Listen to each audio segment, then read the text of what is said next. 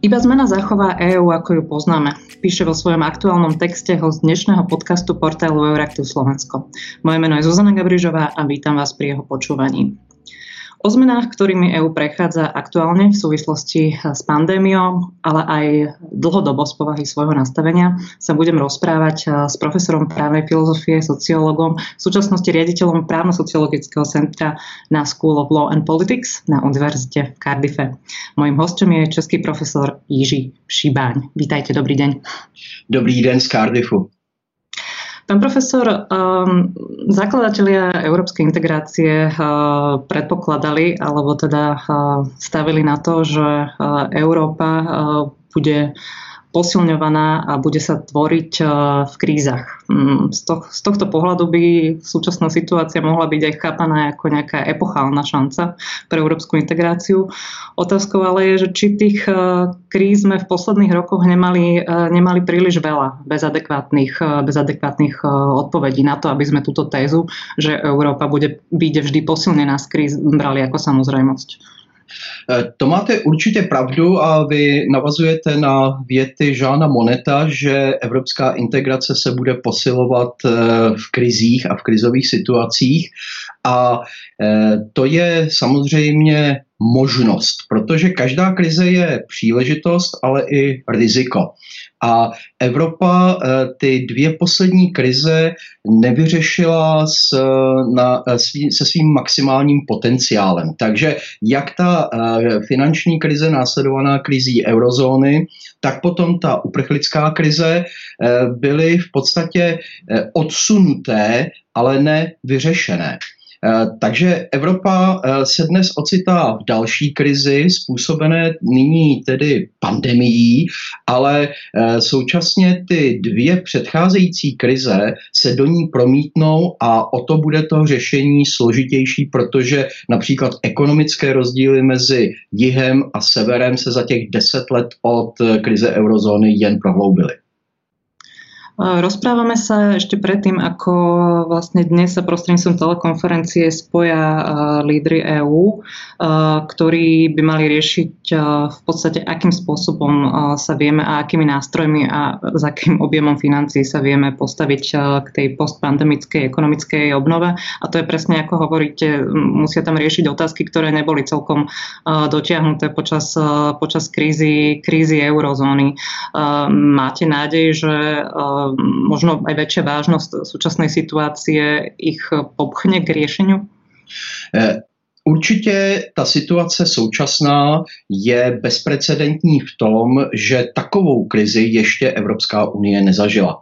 A e, tomu musí odpovídat i nabídnutá řešení, takže dnes je zcela patrné, že e, nejenom státy, e, jako je Itálie ale, nebo Řecko, ale zrovna taky Španělsko nebo Francie tu současnou krizi nemohou ustát v rámci jedné měnové unie, pokud se ta unie nestane současně dluhovou unii.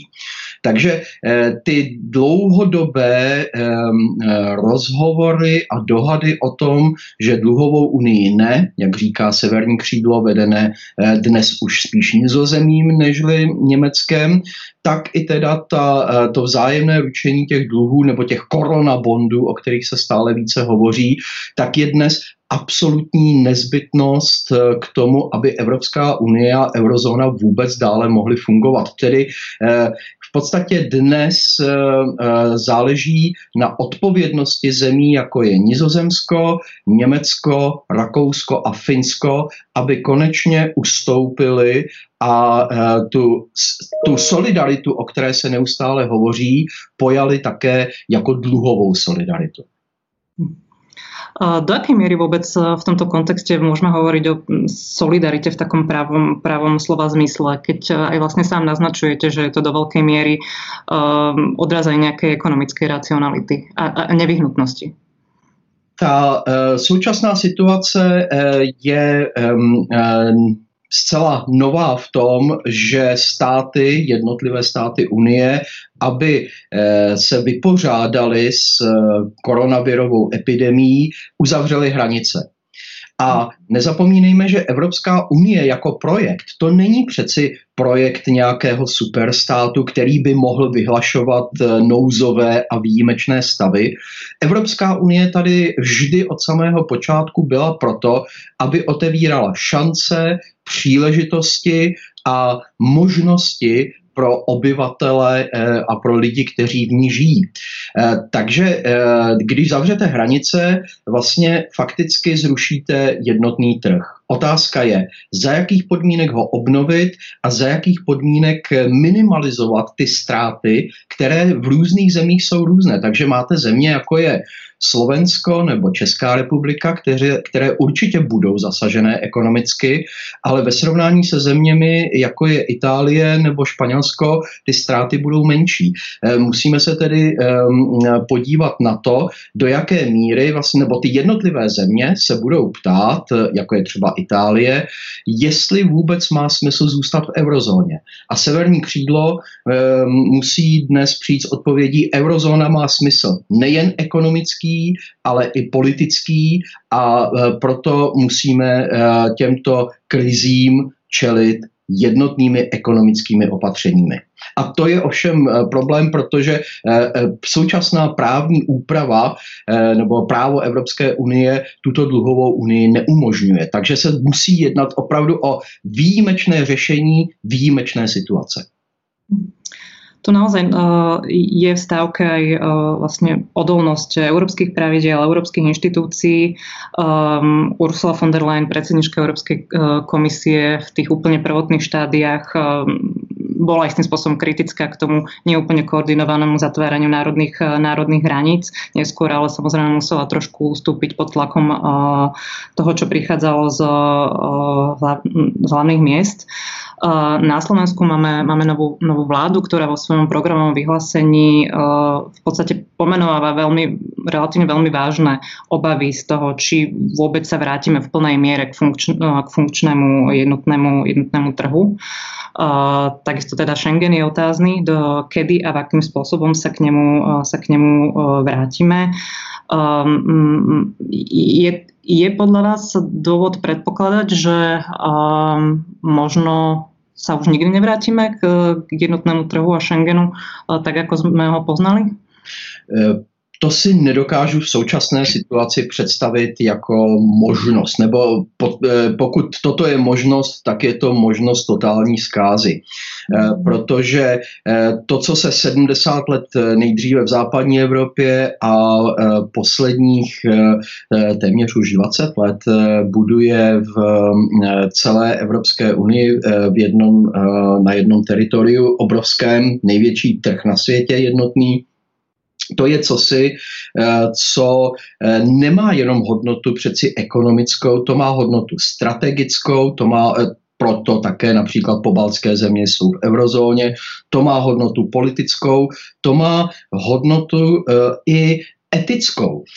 A myslím, že dnes nastala situace, kdy se musíme ptát, co pro nás vlastně znamená ten jednotný trh i jako pro občany, jako pro Evropany a musí se možná mnohem víc ptát lidé v Německu a politici v Nizozemí, kteří neustále chtějí hovořit o rozpočtové odpovědnosti, ale řešit situaci situaci, kdy vám uh, hrubý domácí produkt padá o, uh, ve dvouciferných číslech, nemůžete žádnou politikou úspor. To protože potřebujete nastavit, uh, musí, musí političtí aktéři vstoupit aktivně do ekonomického prostoru a obnovuje se cosi, čemu říkáme ve vědě politická ekonomie, kdy se od politiků očekává přijím, přijetí takových ekonomických opatření, která budou minimalizovat ztráty a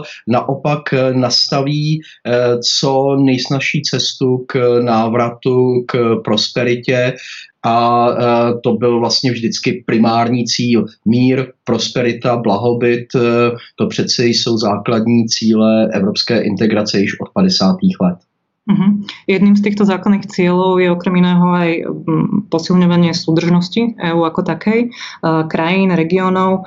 Um, na Slovensku stále ešte počúvame o tom, že teda Európa sa stále delí na staré a nové členské krajiny, uh, že sa k nášmu regiónu pristupuje nejakým pomyselným iným, iným metrom. Máte pocit, že táto, táto súčasná kríza skôr prispieje k väčšej homogenite a súdržnosti EÚ, alebo skôr môže na naopak um, ten, tieto rozdiely, či už skutočné alebo, alebo mentálne, zväčšovať. Já se tady neodvažuji spekulovat. V každém případě máme i během této koronavirové krize úplně nový politický a právní stav, protože Evropská unie zaznamenala i první oběť mezi demokraciemi a to je případ Maďarska.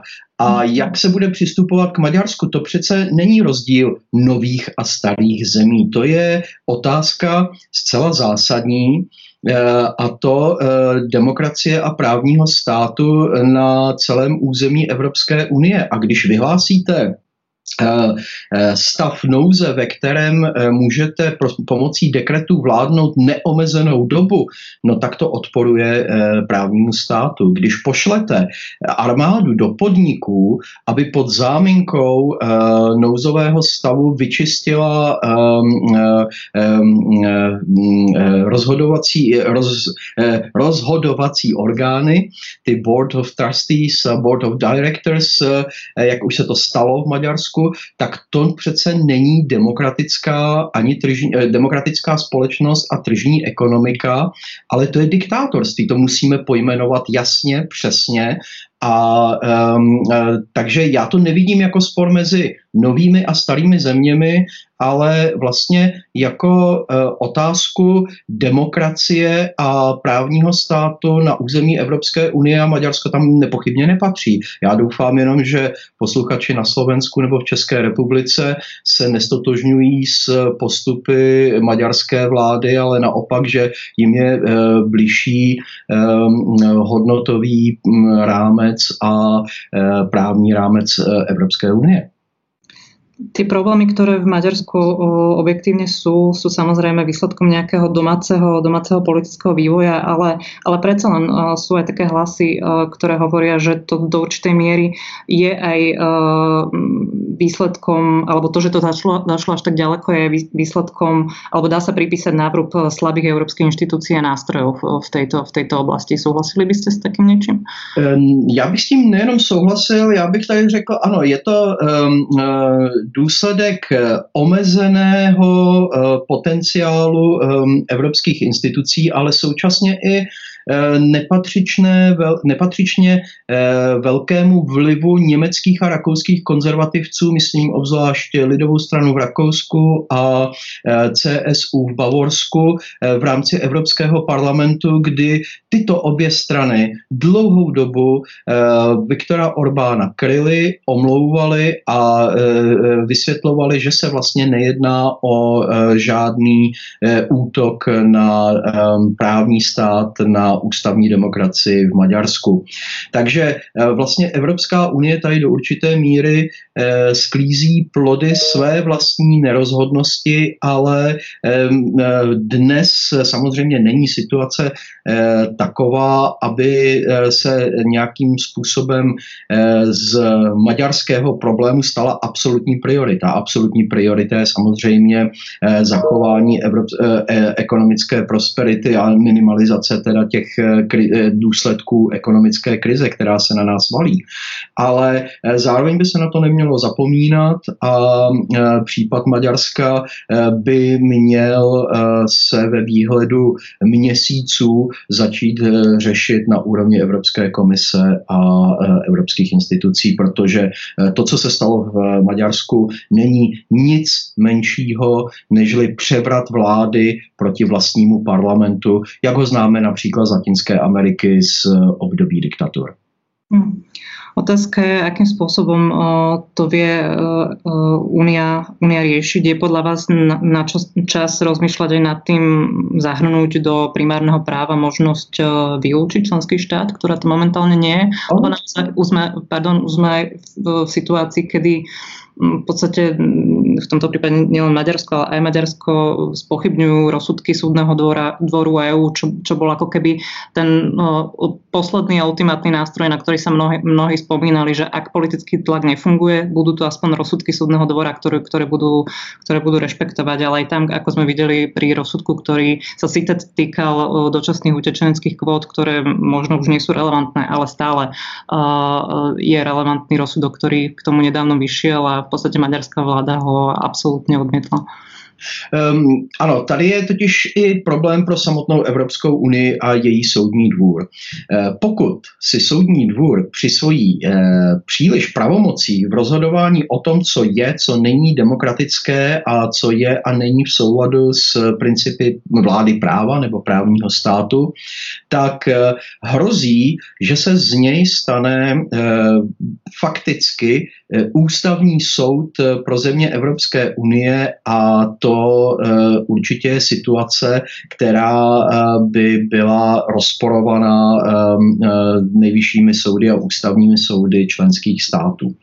Ale to, co vy máte na mysli, zcela konkrétní situaci, kdy členské země ignorují, nerespektují tyto rozsudky, tak máte tady, vy jste sama zmínila politické, politický tlak a potom právní rozhodnutí. Eh, když selhávají politické eh, rozhovory, když selhávají eh, právní rozhodnutí, mohou přijít konec konců i ekonomické sankce a ty mohou být přímé nebo nepřímé a mohou se podepsat na tom, jak moc prostředků budou takové země moci čerpat. Ale to je skutečně ta krajní mez a bohužel tedy Maďarsko se už pohybuje za tou krajní mezí dneska. Takže eh, je to, eh, je to situace, která si bude vyžadovat kombinaci jasného právního názoru s diplomatickými schopnostmi a s ekonomickými nástroji. Pán profesor, ďakujem veľmi pekne za váš čas a za váš rozhovor. Rozprávala som sa s profesorom Jižím Šíbaňom. Ďakujem. Ja ďakujem.